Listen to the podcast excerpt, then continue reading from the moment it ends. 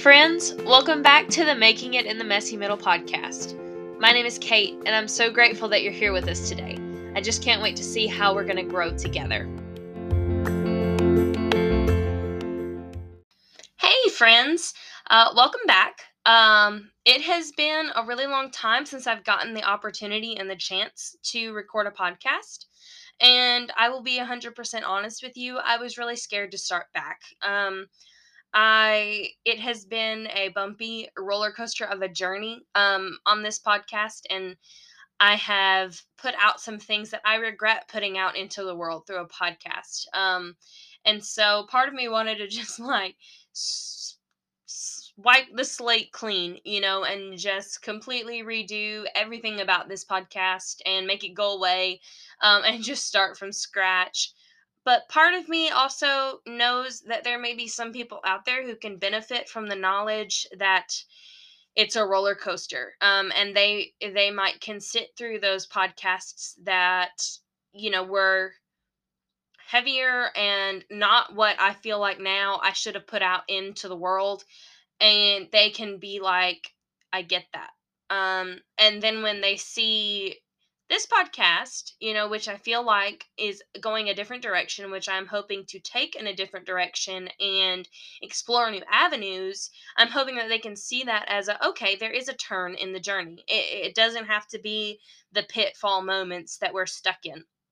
So I wanted to continue from where I am. And I want to let people know who have been listening um, that I'm so grateful that you have stuck with me because you have you have given me um, mountains and mountains of unmerited grace uh, throughout this podcast, throughout the ups and downs, throughout just all these things that have happened um, that I was struggling in as I was recording, and you've just stuck with me through all of it. And I cannot tell you how grateful I am for that grace, for that listening ear that you gave me.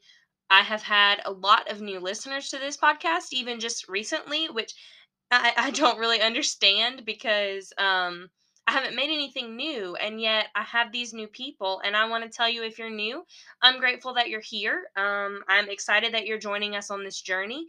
If you have been here from the very beginning, thank you. Uh, I am so excited and, and grateful and just just so excited that you have stayed with me through this.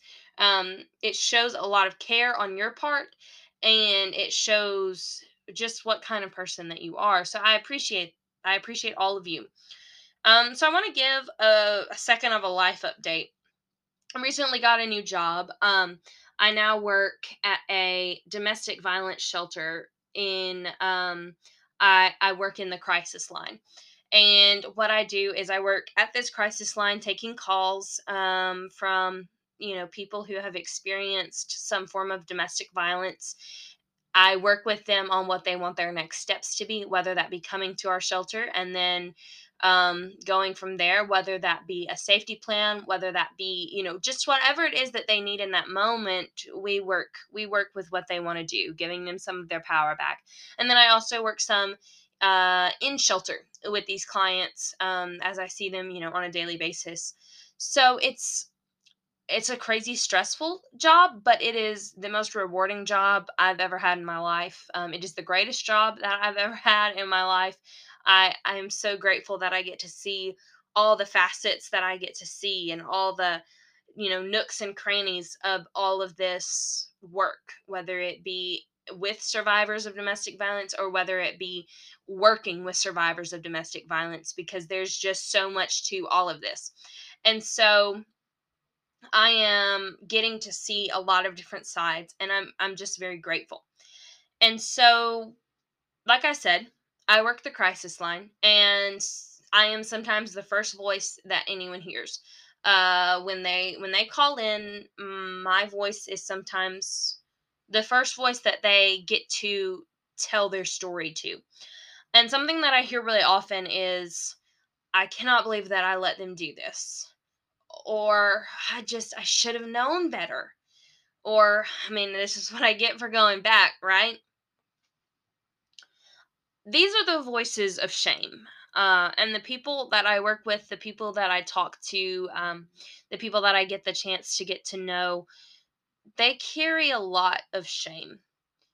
Um, and for for a really long time, I thought that the shame lied in what they think they quote unquote let happen to them, um, and what they th- you know how they perceived themselves because maybe they saw themselves as a victim um, and couldn't see themselves as anything else, or because they saw themselves as you know quote unquote asking for it in some way.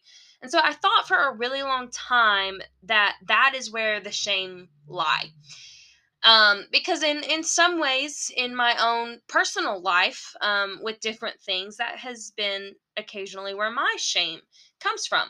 But the other day in my own personal reflection I, I realized it is just so much more complicated than that domestic violence is this crazy awful unfairly common phenomenon okay? It, it doesn't just come from physical violence but from things like emotional violence verbal violence financial violence and so much more when people think of domestic violence so often they think of you know a man hitting his wife or girlfriend or someone who yells obscenities and breaks things at every inconvenience and just never shows any kind of sympathy or mercy.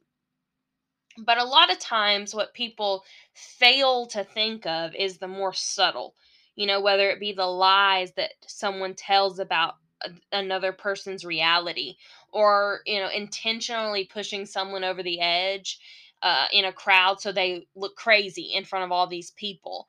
Or the texts, you know, that come begging for somebody to leave their friends and come home because they just can't live, you know, without you uh, and just just so much more that we can't get into all on here um and and something else that people also fail to realize is that a perpetrator is rarely all bad oftentimes you know they know exactly how far they can push someone before needing to back off and and they know exactly what buttons are completely off limits and and what buttons they can push just enough times.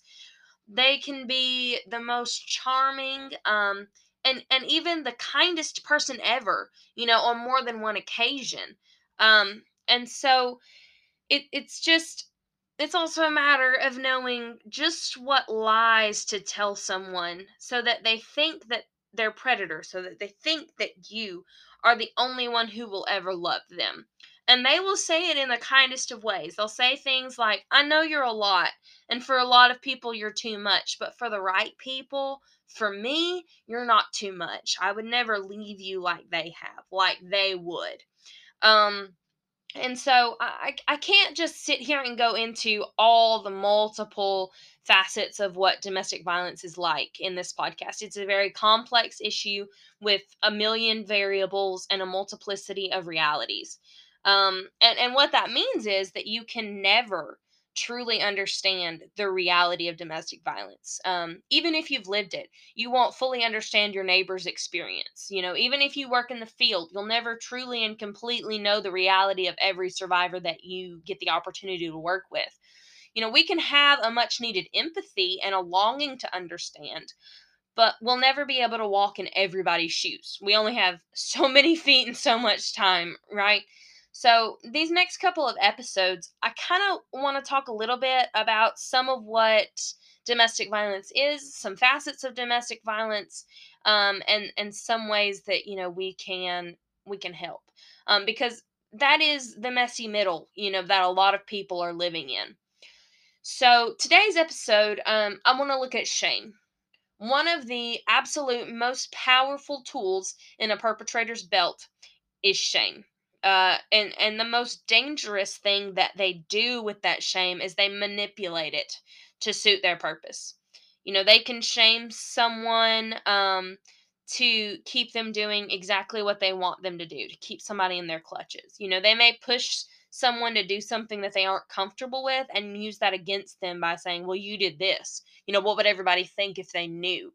They may hurt someone and then remind them that, you know, you deserved what you got and if anybody knew you know what what you had done they would think that that you deserved what you got then there's like this more passive form, like the shame of letting, you know, quote unquote, letting someone isolate you as much as they have.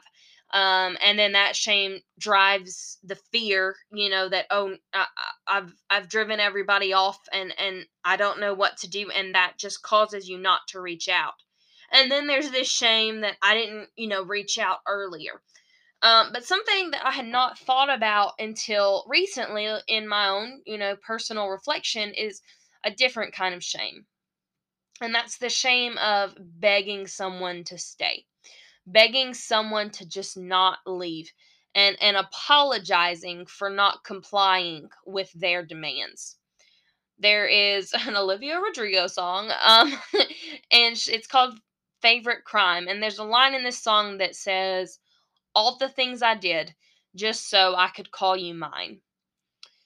Uh, when I was kicked out by the person who was abusing me, I recorded and sent to her a 14 minute long plea uh, for her to take me back and, and apologizing for not doing something that she had demanded of me as a condition of her love. And I mean, when I think of that recording and the day that I realized, oh, she opened that and she chose to still ignore me, um, I, I still feel really sick to my stomach. I get a really panicked feeling. Um, and there's just this rush of shame and hurt that just comes over me all over again. And what I've learned in my work is that this is not something that is individual to me you know, many survivors of domestic violence have had moments of apologizing, moments of begging. I mean, after all, that person is someone that they love, someone that they have spent a lot of time building a relationship with, and someone that they don't think it would be possible to live without. You know, many women come to our work, they look like just shells of the amazing humans that they are. They miss the person who was hurting them, they miss their touch because it wasn't always harmful. They they missed their voice because it always wasn't always lying or loud. They miss this illusion that things can be okay because that person can spin a web better than anyone on the outside would ever realize. And they miss the security of familiarity because now everything is just scary and new when home was just scary, it wasn't new. So they feel then shame for the missing. How can I miss someone when people are saying they're so bad? How can I explain to someone that some days they were the only thing in the world I thought I needed? How can I explain that the feeling of their arms is all that I want to comfort me right now in this scary moment? It's this extremely isolating feeling that leads to even more shame and then even more isolation. And that shade leads to silence instead of speaking out. That shame leads to this hatred of yourself. It leads you right back to the person who was hurting you. I say all of this to say, you know, to help you get a glimpse of some of the realities that many people face so that you can hear A, that I have been there and the next words I say are not empty, and B, hear that things are never as black and white as they may seem. So, so how do you move through that shame? Brene Brown says that the only way shame can survive is in silence, judgment, and secrecy. If you are heaping silence and judgment on your on yourself, that shame is just like in a petri dish, and all it can do is grow. And she says that the only way to kill shame is with empathy. And I will say this from experience, it is almost impossible to give yourself empathy if you have never experienced it from someone else. If you are steeped in secrecy and in silence and constantly judging yourself and every feeling that arises, how is it possible for you to let in any type of empathetic light? So that leads us to step one share it feels impossible. And at the beginning, it, it just feels like you'll be judged even more. I mean, after all, if if you hate yourself for it, won't everybody else hate you for it? So share it with someone you trust. Uh, as Brene Brown says, someone who has earned the right to hear your story. Share it with someone you already know to be a kind hearted person, someone that has, you know, been there with you in other moments or has spent time trying to be with you in in moments because they they know that you needed someone. Um and and maybe that needs to be a professional. Maybe it's a therapist or a crisis line worker. And you know what? That's okay. They are there for you. Um you know they will show you the empathy that you are craving uh and they they know how to give it to you so that they can then help you show that that empathy to yourself. So that leads us to step 2 speak kindly to yourself. When you feel yourself judging your own feelings i want you to decide to notice your feelings instead.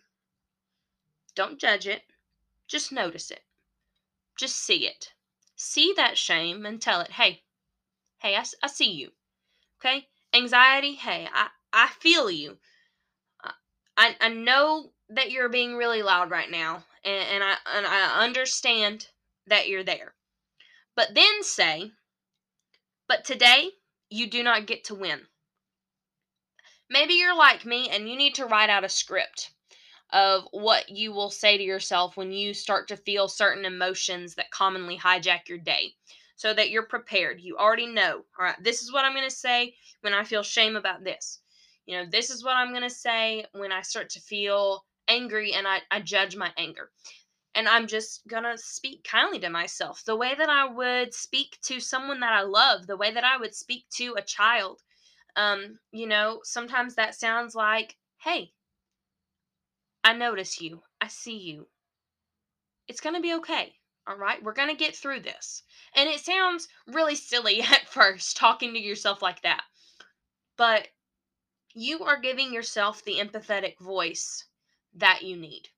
Okay. So speak kindly. Just whatever works for you. Speak kindly to yourself. Then, step three move through to the next right thing. Yes, you feel every single emotion inside of you, all of them at once, and they are just trying to take over. But now you've noticed the emotion. You've told it that you see it, you understand it's being loud, and yet you have a life to lead. So now, do the next thing.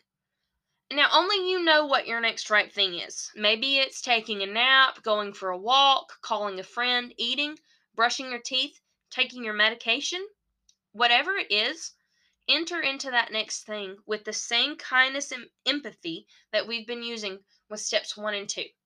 Shame does not get to win. And then, you know, like they say, wash, rinse, repeat, right? Repeat these steps as often as you need to, every time. Okay, there will be days when those emotions are so much louder than others.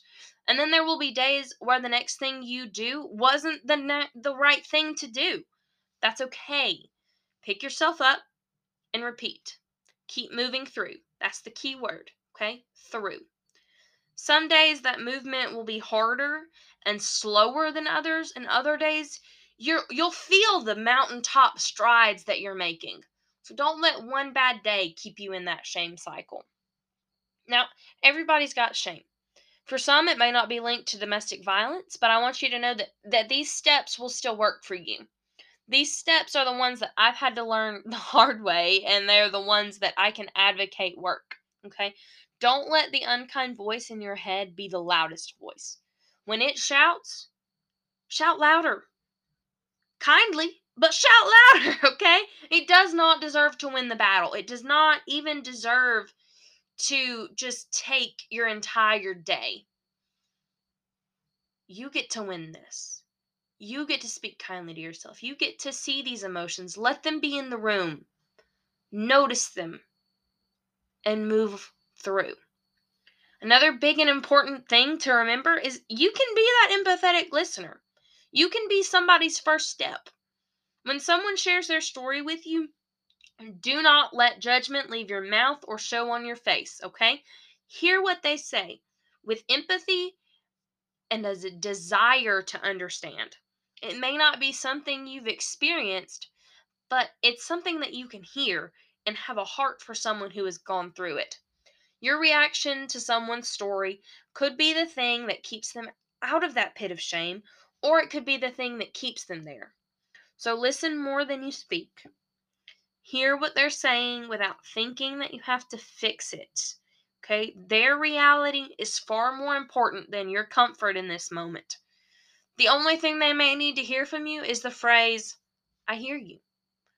That's a lot, and I'm sorry that happened to you. Give them the ear and the empathy they need, not the quick fix that you think they need. So let's step into these, you know, next few days with love in our hearts and light in our eyes. Okay, don't let shame win and keep you in that pit. Know that you're never alone and that regardless of what you've been told, you are loved, you are worthy, and you are someone who deserves to be heard. Okay? I want to give you the National Domestic Violence Hotline. If you are someone who has been through this, who is going through this, and you would like to seek help, and you know that it is time to do that, give a call to 800 799 7233. Again, that's 800 799 7233. Or you can text START, S T A R T, to 88788. Okay? It's a brave step to make. And I know that you've got this. Keep on, friends.